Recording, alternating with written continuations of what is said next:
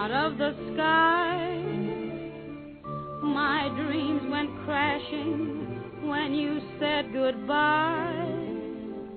Who'd think that after all I've been to you, that you and I would be through.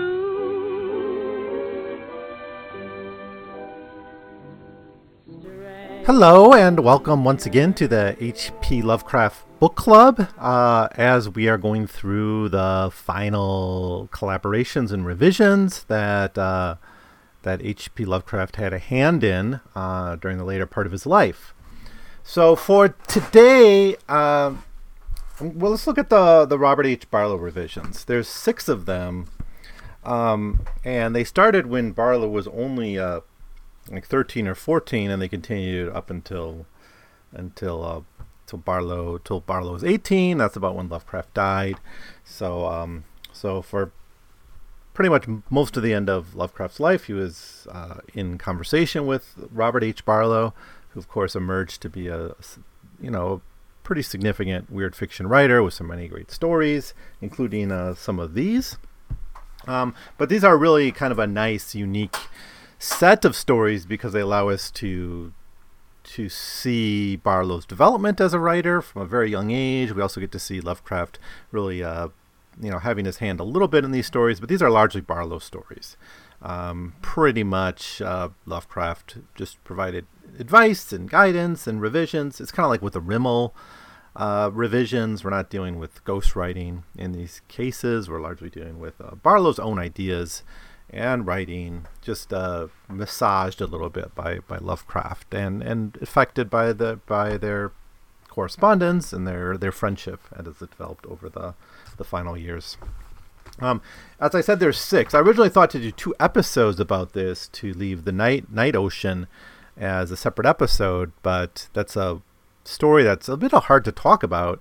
It doesn't really have much of a plot, and it's more about mood and feeling, and it's almost like a philosophical meditation.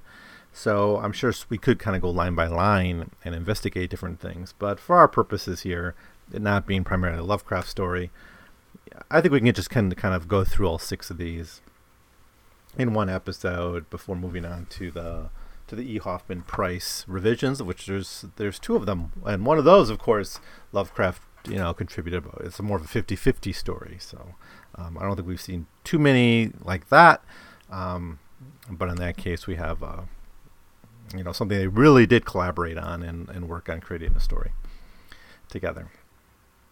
So anyways, let's jump into these Barlow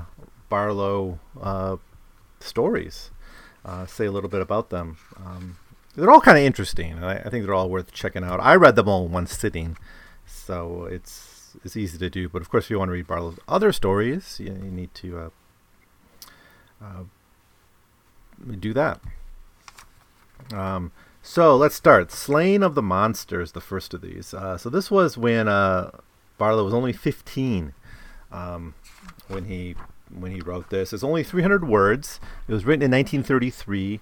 It would not be published until 1994 by Necronomicon Press. So it was published in a collection of his writings, of I guess Barlow's writings. It's called The Hound of the Wizard Beast and one other.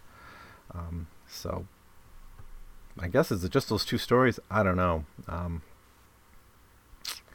Well, I have to look at that.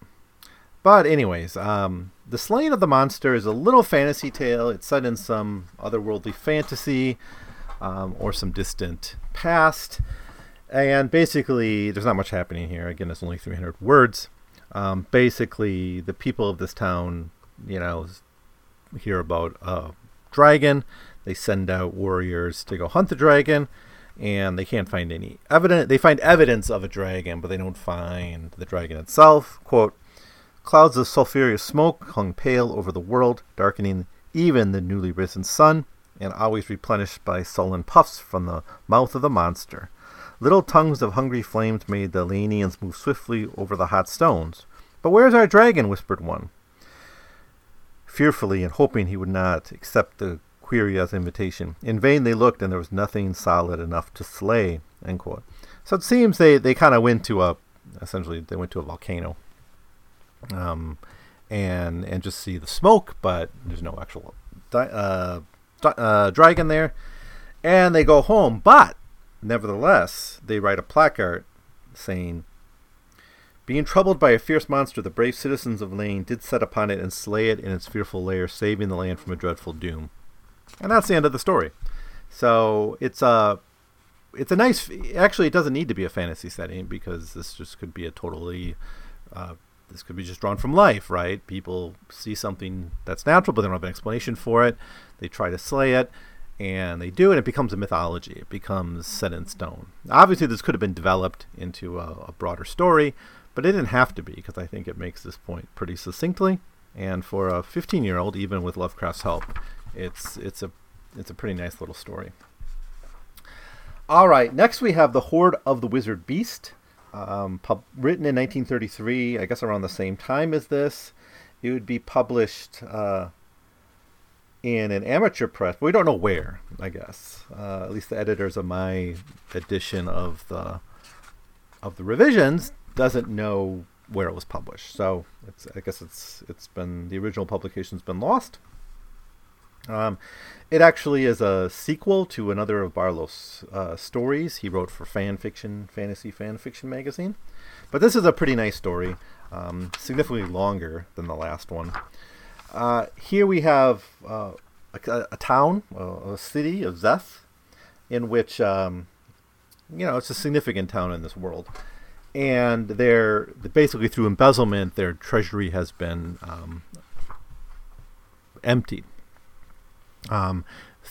Stole, and basically totally, like, literally the treasury is empty except for rats and things like that. So the people decide to consult Orn. Orn was like some entity, some creature that is kind of a bit of an oracle for them. Quote, "Orn, though a creature of extremely doubtful nature, was the virtual ruler of Zeth.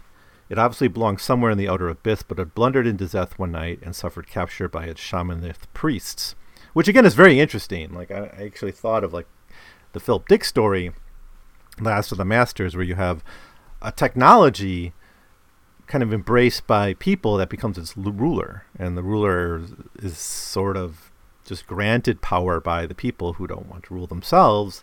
And of course, we do this with technology all the time. In this fantasy setting, though, it's some outerworldly monster or creature that's doing it. And so they go through the rituals, and basically they're told through the rituals, this Orn creature tells them that you have to seek out the Horde of the Wizard Beast, this wizard, what's his name? His wizard Anathas, who is fabled to have a huge horde of wealth. So now you got kind of your D&D quest set up, right? So now your hero, who is Yaldin, is given this mission to seek out this wealth. Now, this is pretty simple, right? You got to break into the wizard's palace, steal his stuff. But what the wizard is, what this wizard beast is. In fact, early on in the story, he's just called a wizard. Later on, he's called a wizard beast. It's not really clear. There's different kind of rumors about what he is. There's stories, but no one really knows what he is. Some say he's a monster, some say he's just a man, whatever. But Yaldin, a lot of the stories about Yaldin's motivations for being a hero. So, for instance, he's maybe hoping to rescue a woman, right? That kind of classic sword and sorcery kind of cliche of the hero saving a woman and her falling in love with him. He's got patriotism. He wants adventure. He wants to search for the unknown. So he has all the cliche motivations of a fantasy hero, right? And then we go on the little adventure, and the adventure involves first stopping at the Palace of the White Worm, who he's able to coerce into getting information about where the wizard horde is. And we get a little bit more about the mythos of this world, played with, and we see, I don't know if this is a Lovecraftian influence, but the idea of a deeper mythology. I think this maybe comes from the fact that Barlow had written other stories set in this world. But that's played with a little bit here. Kind of mythology, legend, lore, all that kind of stuff. Quote, at the heart of its cave, legend says, Anathas had concealed an enormous hoard of jewels, gold, and other things of fabulous value. Why so potent a wonder worker should take for such gods or revel in the counting of money was by no means clear, but many things attested truth to these tastes. Great numbers of persons of stronger will and wit than Yaldin had died in remarkable manners while seeking the horde of the wizard beast, and their bones were laid in a strange pattern before the mouth of the cave as a warning to others. End quote. So there's a history with this. So we're told sort of here that this might be actually a suicide quest that Yaldin is being sent on. Again, I was reminded of another Philip K. Dick story, the Great M, where a village sends people with questions every year to a supercomputer, and if it can't answer his questions, it'll let the people go, but if he can answer all your questions, he eats you and consumes you so he can sustain himself. But it's in the minds of the protagonist of the story, it's the Great Sea, not the Great M. The Great Sea, the Great Computer. The Great Sea is like some kind of mythical monstrous beast, right? That's kind of a fantasy story in that sense. Anyways, he finally gets to the palace, the home of Anathas, searches around, and actually is able to work his way into the hoard itself and find the wealth, the treasure that's been hoarded. And then we see the reality of Anathas. Right. He sees that finally Anathas kind of is hiding there and moves on him, and that's how the story sort of ends. When he had finally closed his eyes and circled around vainly for some way of escape, he was heartily reassured by the shapeless jelly-like shadow which loomed colossal and stinking in the great archway behind the dais. He was not permitted to faint, but was forced to observe that this shadow was infinitely more hideous than anything hinted in any popular legend, and that the seven iridescent eyes were regarding him with placid amusement. Then Anathas, the wizard beast, rolled fully out of the archway, mighty in necromantic horror, and jested with the small frightened conqueror before allowing that horde of slavering and peculiarly hungry green salamanders to complete their slow, anticipatory ascent of the dais. And that's the end of the story. So with both this and the Slaying of the Monster, we have an idea, I guess, that these fantasy monsters are really products of mythology and storytelling, and what their reality is opaque. In the first one, it seems maybe it's just a volcano or something. In this one, it does to be some beast, but we're never going to get a story back. So he's just going to be another dead hero who tried to take the wizard's hoard and failed in doing that. All right, so that's a fun little story. Next, we have The Battle That Ended the Century, 1934. This was published, self-published by Barlow and Lovecraft, just 50 copies, basically printed out on a ditto machine and mailed out to people in their group, their circle. This might be talked about in the 5th volume of the Selected Letters, which I don't have access to, because that's when this would have showed up, because he is sending it to his friends. So, and what is this story? It's basically a kind of a parody of sorts. It kind of makes it talks about a fight, but the fight is between all these characters who are just pseudonyms of the people in the circle. So we have like Two Gun Bob, which is Robert E. Howard, the Terror of the Plains, and Knockout Bernie. Bernie is Bernard Austin Dwyer. All these people in Lovecraft circle. William Lumley is the Tibetan Lama Bill Lumley. Who else do we have here that I recognize? Frank Belknap Long is Frank Chimesleep Short Jr. And et cetera, on like that. And then we get a little short story. It's only about 1,000 words, describing a brawl between these people. It was actually Bernie's and Two Gun Bob having this like boxing match, and that's all. That's the story. I don't have much more to say about it. It's just friends having fun with each other's names and writing something that everyone could enjoy. It's an inside joke, I think, and someone who's not part of the circle maybe wouldn't have appreciated much about it. And I don't get too much out of this, except I think it's maybe a good piece of evidence of the circle, and fun for that purpose. That it's a window into this circle of friends who have has been growing through the correspondences, with Lovecraft at the center of it, this kind of literary circle. So that's all. Our editor says some of the references are obscure and difficult to track down more than 85 years on. So yeah, maybe some of the meaning here is just going to be lost to us. All right, I'm going to skip one for now and talk about Collapsing Cosmoses, which is just a fragment of a round robin story written by Barlow and Lovecraft. So basically, one would write a paragraph and the other would write the other paragraph. And this is a little science fiction tale, incomplete. They just gave up on it. Published in 1938, so published after Lovecraft died in Barlow's journal, Leaves. And there's not much to say about this story. It obviously is incomplete, but it's kind of playing with science. It's kind of teasing science fiction, I think, because it's, we have a story of some alien Dambor with his six eyes looking through a telescope. It's called a cosmoscope. And he says, it's come, something's coming. It'll come 6 centuries later. The attack is coming, but it's coming 6 centuries later. And then we have the follow-up of this realization that something's going to come in 600 years to invade us or battle us. We have like a discussion of a formation of ships that appear to defend them, but some ships are like light years off, because of space, distances and time, are so immense in space between the planets. What you see in like Star Trek and Star Wars of these close-knit battles, probably not very realistic. And I know some science fiction writers have, corrected some of these cliches in their writing. But we see here Barlow and Lovecraft, I think, having fun with some early science fiction cliches and kind of putting them in a much more realistic world. So that's 4 stories, 3.5, I guess.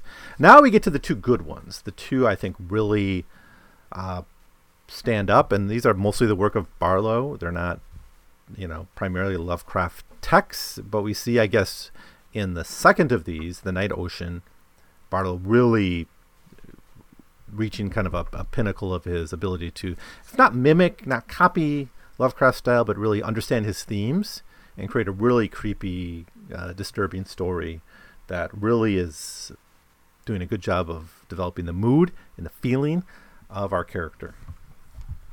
So the first of these, though, is Till All the Seas. And this is my favorite of all 6 of these stories, by the way. It was written in 1934. It's about 3,000 words. It was published in 1935 in The Californian, which I think is true of The Night Ocean as well. It's also published in The Californian. Now, this story is a last man story, and it's incredibly, incredibly well done, even though it's very, very short. It's just 3,000 words, but it's an amazing dying earth story. So we start out, the first half of the story is kind of just giving us thousands of years of history. So what's happened is this Earth is being drawn nearer to the sun. So this changing the climate. So we got kind of a nice climate change story here, if you want to read it that way. And we get the slow heating of the Earth taking place, changing the ecosystem, emptying certain cities, putting immense pressure on humankind, who's adapting physically to the changes, but can't adapt in an evolutionary time, because although it's a slow changing process, it's not slow enough to allow humans to evolve their way out, right? Maybe, in fact, as the Earth gets closer and closer to the sun, all life on the planet will be destroyed, so there'll be no evolution anymore. It'll just be a dead world. But we see the changes happening. I guess, didn't H.G. Wells write a story very similar to this, but I guess it doesn't kill everyone on Earth, but a star sort of, I think it is called the star, right? Where the star comes dangerously close to Earth, wreaking havoc on the planet, and then just moving on, and it kills off like half the population of the planet. The side on the night side survives, the rest die. This happens to the whole planet over time as it gets drawn closer and closer to the sun. And so the first half of the story is describing the breakdown of civilization, generation to generation, year to year. But what's really fascinating about what he does in this story, Barlow, is he shows the changes very, very subtly, and everything becomes like lost to mythology and time, like old cities that get abandoned because people have to flee it to colder climates. Those cities themselves just become legend, things that people no longer believe in, things that are far over the horizon of memory. Times when the earth wasn't so hot, those were also becomes legend. No one believes there was a time before this. It's because the change is so slow, right? It's really the frog in the pot example, right? But you know, the great cities get lost, and with it, knowledge. But people survive. People find ways of surviving into this world, and even creating new equilibriums generation to generation. But there's a second thing starts to happen as the Earth gets closer to the sun, and that is the oceans begin to boil. And again, this happens very slow. So once it begins happening, it's an ongoing process. But we're talking about just, you know, an inch a century or something of the oceans shrinking. But it keeps happening. And eventually, there's no water, right? And humanity gets more and more pushed to the margins. They move to the Arctics, you know, but it happens so slow, there's really no memory of the past. So it's an apocalypse, but it's an apocalypse that's really, really drawn out over thousands and thousands of years. And that's the first half of the story. The second half of the story, we basically follow the last man. And this last man is named Ull, U-L-L. And by the time he's born, the Earth human population is down to tens. Quote, "And the hundreds became small, till man was to be reckoned only in tens. These tens clung to the shrinking dampness of the caves, and knew at last that the end was near. So slight was their range that none of them had seen the tiny fabled spots of ice left close to the planet's poles, if such indeed remained. Even had they existed and been known to man, none could have reached them across the trackless and formidable deserts, and so the last pathetic few dwindled." And then we're left with just this last man, Ull. Now, he's for a while he's with a woman, but she dies as well, leaving him as the last man. Now, he doesn't quite know it yet. So he decides to go on a quest to follow some of the legends that have been there about like a town or water someplace over the horizon. So he seeks out on his quest. This is after the old woman dies. He does this. And that's the final part of the story, is this quest. He doesn't have any water. He's close to death. And he finally finds some buildings on the cliff face that had been built there sometime before. When he gets there, he finds only dried and ancient skeletons. And at this point, he knows emotionally, if not, you know, you can't know you're the last man, right? But he thinks he probably is the last man, or at least there's no hope for humanity anymore. And he wanders a little bit more. He finally finds a little bit of water, but it's like muck and slime and stuff. But as he gets there, he dies, and he's the last man. And this is how Barlow ends the story. "And now, at last, the earth was dead. The final pitiful survivor had perished. All the teeming billions, the slow eons, the empires and civilizations of mankind were summoned up in this poor, twisted form, and how titanically meaningless it had all been. Now, indeed, had come an end and climax to the efforts of humanity. How monstrous and incredible the climax in the eyes of those poor competent fools in the prosperous days. Never, ever again would the planet know the thundering tramplings of human millions, or even the crawling of lizards or the buzz of insects, for they too had gone. Now was come the reign of sapless branches and the endless field of tough grass. Earth, like its cold, imperturbable moon, was given over to silence and blackness forever." And that's it. That's the story. It's really good. It's very bleak. And, but for a last man story, I found it very, very compelling and definitely, definitely worth reading. Till All the Seas. Check it out. Please do. Don't think of it as a Lovecraft story necessarily. I think it's Barlow largely that, and then Lovecraft just gave maybe some advice along the way.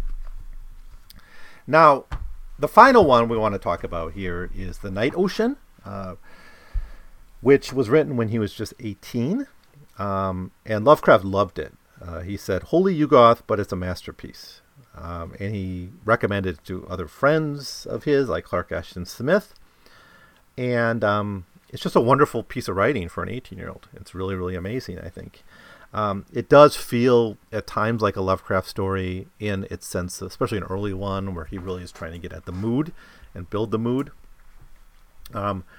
And unfortunately, I guess for someone looking for like a story, the other five of these stories have a plot, I guess.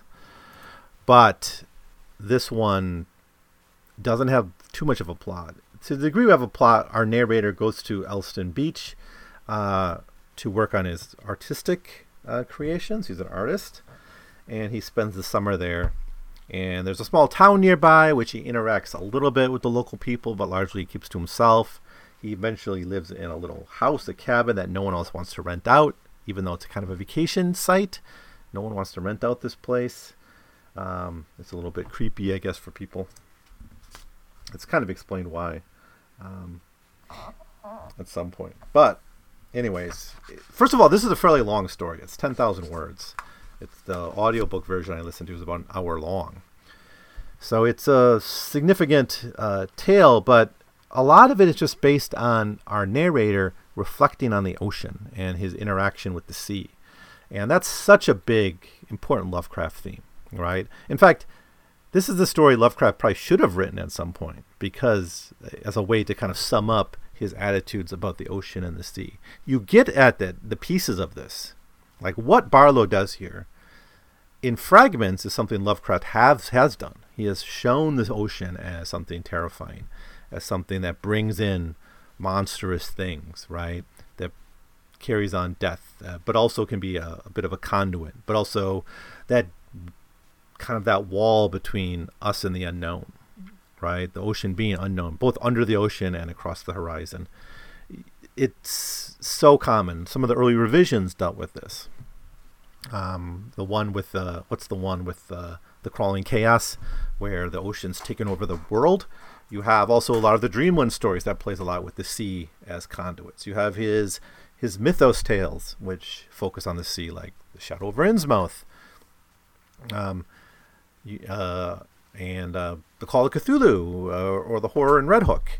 And I don't want to focus too much on Lovecraft here, because I'm just saying that Lovecraft makes this case about the sea in fragments, but not in a coherent argument the way Barlow does here. So our narrator in this story, in Barlow's story, is interacting with the sea very intimately on a daily basis, but he develops growing fear and anxiety and animosity towards the sea, as it becomes more and more a symbol of the unknown and the unknowable, right? Now, some certainly weird things happen. Now, there's nothing really necessarily supernatural in this story. I mean, weird things happen, like the sea will, people die at the beach. I mean, but that happens, right? But it's not clear why they died. Some of the best stuff here, I think, is where the narrator sees a body of an animal, or sees some driftwood or something on the ocean and can't quite make sense of it. It seems otherworldly to them.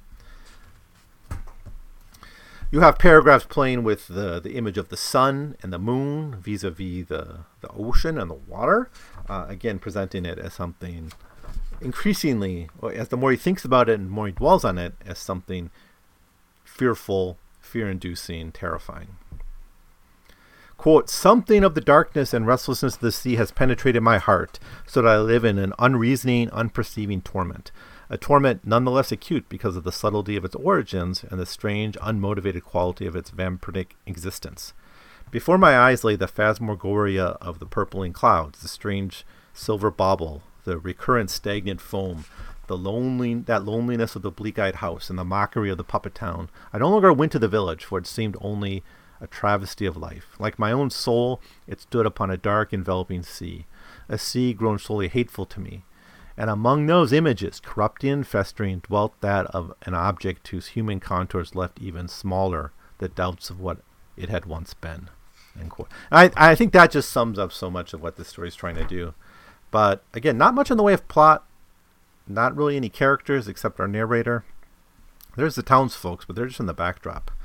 Now, the final scene of the story is he's there at night, and there's this kind of strangeness he's been feeling throughout the story with the sea. But he sees something that'd be the figure that he can't quite make out the details of.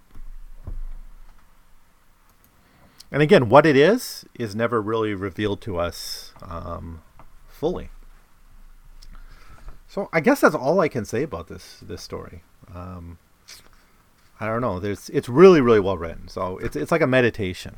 It may not be for everyone, because it is so much just about mood and about the sea and the feelings that the sea gives to this one person. You really understand why Lovecraft liked this story, though, because you can tell he's been saying this kind of stuff about the sea, too. He has that same kind of terror and horror when he faces the sea. And he did it. He got that same narrative in different ways. But I think Barlow actually does it better here as a coherent story of just someone sort of being driven mad by the sea. Its endlessness, its emptiness, its capacity to bring in mysteries to us, right? It's not weird cults from Syria as in a Lovecraft story, but it might be a piece of driftwood or a jellyfish or some corpse, right, that can't be identified, something rotting things. You know, he's got these wonderful scenes of describing like the beauty of the beach and its flatness and its serenity, and then it's disrupted by some disgusting thing that's there. And if you've ever been on the beach, you probably have experienced this, but maybe didn't get too freaked out by it the way our narrator is. But anyways, it's there's really something interesting going on in the Night Ocean. And I think, you know, my favorite of these tales is the Last Man story, the Till All the Seas. But I think the Night Ocean is a better story. It's better written. It shows a young writer early on achieving this wonderful ability to create this prose. And you can tell why Lovecraft was so enamored with this young man. So I guess that's all I'm going to say about these six tales. You know, I guess I'm zipping through these revisions at a faster clip than I thought, but I think that's okay because I've been talking a lot about Lovecraft and his contemporaries for what seems to be years at this point, although it's not quite that long. But we're getting to the end of the revisions. 5 more stories, and we'll be done with our read-through with the exception of the Robert E. Howard letters. So I'll still do those, but we're really coming to the end of the stories. That we can kind of put Lovecraft's name on or adjacent to. Next up is this I will do in 2 episodes, I'm pretty sure. But I reserve the right to change my mind. These are the stories E. Hoffmann Price and Lovecraft worked on together. The first is more of a Hoffmann Price story, Tarbus of the Lake.